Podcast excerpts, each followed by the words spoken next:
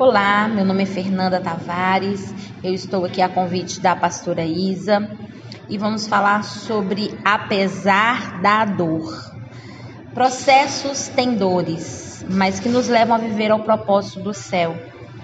E nesse processo nós temos o chamado tempo. Em Josué 1, 9 diz: Vou dizer de novo: seja forte, corajoso. Anime-se. O Eterno, o seu Deus, está com você a cada passo neste caminho. Abraão foi chamado para ver, para ser o pai da nação, do qual descenderia o Messias sofreu também com o processo de espera. José foi chamado para ser governador do Egito. Durante todo o processo de preparo, sofreu com a dor de ciúmes, traição, das calúnias, da prisão, do esquecimento. Moisés também passou por todo um processo para liderar o povo de Israel.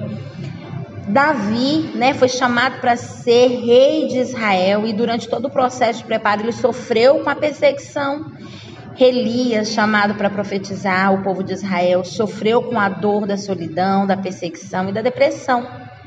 Homens como nós. Neemias foi chamado para reconstruir os muros de Jerusalém e sofreu a dor da oposição. Jeremias, chamado para profetizar sobre o povo de Judá, sofreu ao ver os falsos profetas enganando o povo, sofreu perseguições, prisões, acusações. Quem nunca sofreu? Daniel, chamado para profetizar acontecimentos futuros, sofreu com toda uma armação dos líderes invejosos e acabou indo para a cova dos leões. Paulo foi chamado para pregar o evangelho entre os gentios, sofreu desconfianças, açoites, naufrágios, prisões. Jesus chamado para efetuar a nossa redenção. Sofreu com a pressão dos líderes religiosos e todo o sistema, suportou o pecado de toda a humanidade na cruz do Calvário. O nosso chamado e o propósito sempre será maior do que a nossa dor. Mas a arte de esperar para o nosso tempo, para um povo que é tão impaciente, nós acabamos esquecendo que esses processos nos levarão a viver o propósito do Senhor, o propósito do reino, o propósito dos céus. Muitas vezes nós queremos arrancar o fruto antes que ele tenha amadurecido, porque nós já queremos estar com aquilo nas mãos. Houve uma promessa liberada sobre nós e nós já queremos viver ela para hoje. E há um tempo para todas as coisas. A palavra nos diz isso.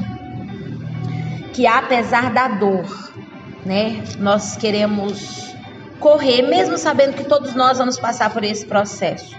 Todos nós um dia vai estar nesse processo da dor. Mas nós queremos fugir, porque ninguém quer se machucar, porque na nossa visão limitada, nós não conseguimos imaginar que existe qualquer significado ou valor nos momentos escuros da nossa vida.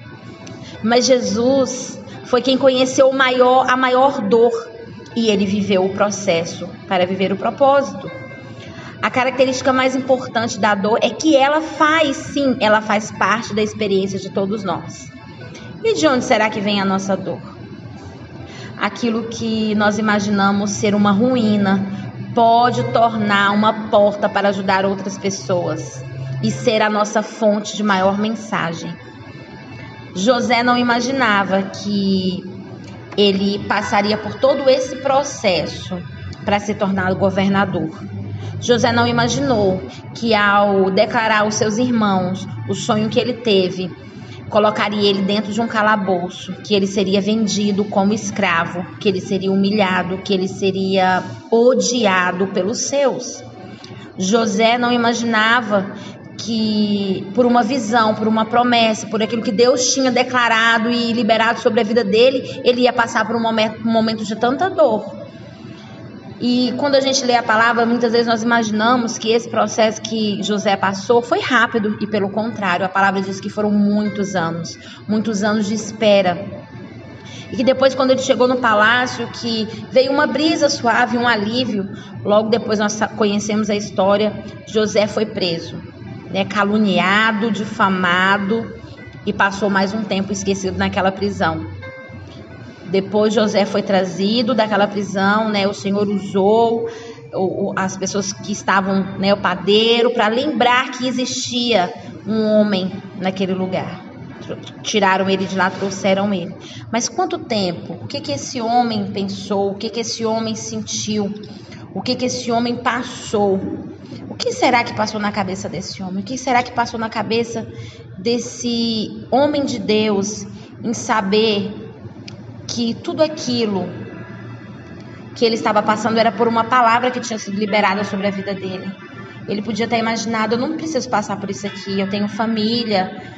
Mas, sabe, para entendermos o que o Senhor tem para as nossas vidas, muitas vezes nós vamos passar sim pelo processo da dor. É, e mas nós precisamos entender que dentro da dor nós podemos tirar um proveito. As experiências diárias da nossa vida precisam ser aceitas como uma ferramenta nas mãos daquele que está nos mentoreando. E o nosso maior mentor é o Senhor. Ele sempre vai usar daquilo que nós estamos passando para nos ensinar que vale a pena servir, que vale a pena acreditar, que vale a pena insistir, porque lá na frente o propósito sempre será maior do que a dor. A dor vai gerar um desconforto, um mal-estar, um incômodo. Mas só quem suporta o processo poderá viver o propósito. Um músculo, para que ele cresça, é necessário que ele seja esticado. Quantos de nós, quantos de nós mulheres estamos passando por processo em que o Senhor está nos esticando, em que gera dor, em que acha que a gente vai morrer, que nós vamos fadigar, que não vamos conseguir. Mas para que haja crescimento, esse músculo ele precisa muitas vezes ser esticado. As fibras serão trabalhadas e logo depois ele vai ganhar um volume, ele vai ganhar uma massa magra, ele vai ter crescimento. Então, para que a gente cresça, nós vamos passar pelo processo da dor, sim. E uma semente, uma semente ela cai na terra, ela vai morrer. Quantas de nós muitas vezes no processo da dor, apesar da dor, nós olhamos, pensamos que estamos mortos, mas apesar dessa semente debaixo da terra, morta, ela vai renascer, ela vai surgir. E dali, do processo de morte dela, ela vai viver para Cristo. Essa semente vai ser gerada, ela vai crescer, ela vai virar um broto. E com todo o processo que ela precisará passar, depois ela se tornará, se tornará uma árvore frutífera, uma árvore grande, uma árvore que vai dar frutos, vai dar, as suas folhas servirão para remédio, os seus frutos alimentarão outras pessoas, e a essa árvore também vai sentir, servir de aconchego, de sombra para outras pessoas. Então, todo o processo que nós passamos de dor sempre vai servir para o outro. É o reino, o reino é o partir do pão, o reino é o dividir, o reino sempre será para mim e para o outro. Com tudo que José passou, se ele soubesse que ele passaria por tudo isso, ele tinha desistido. Se eu e você soubéssemos a real função, a real necessidade, o real propósito de hoje, tudo que nós estamos passando para viver aquilo que o Senhor quer, talvez eu e você não aceitaríamos viver o que nós estamos vivendo hoje. Talvez eu e você não esperaríamos o tempo do Senhor. É, há oito anos eu aguardo no Senhor gerar um filho. Né? Eu e meu bem aguardamos no Senhor há oito anos gerar um filho. Mas enquanto eu estive por muitos anos lambendo a ferida e esperando e, e, e, me sentindo coitadinha, eu sou a única que não gera, coitadinha, eu sou a única que não vou viver algo que todo mundo vive, eu estava adoecendo.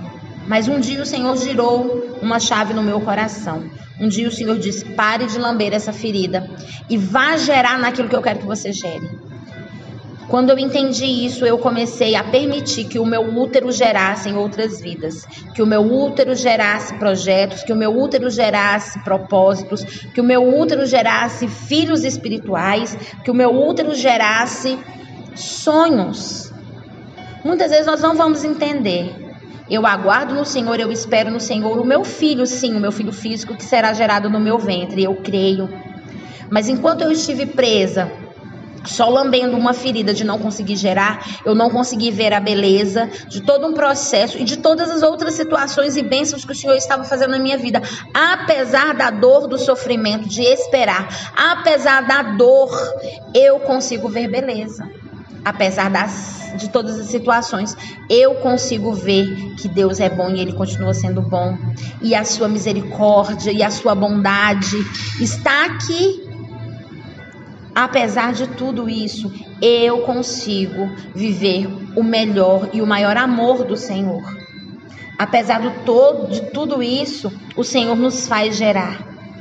A palavra diz, o Senhor diz, Jesus diz que nós teríamos dias de dor nessa terra, mas o Senhor diz que Ele não nos abandonaria, que Ele passaria conosco, que Ele estaria conosco. O Senhor está comigo e com você. O Senhor está com você nesse momento, mulher. Eu não sei o que você está passando, mas lembre, Jesus está com você. Jesus está passando com você. Ele não te abandonou, ele está contigo.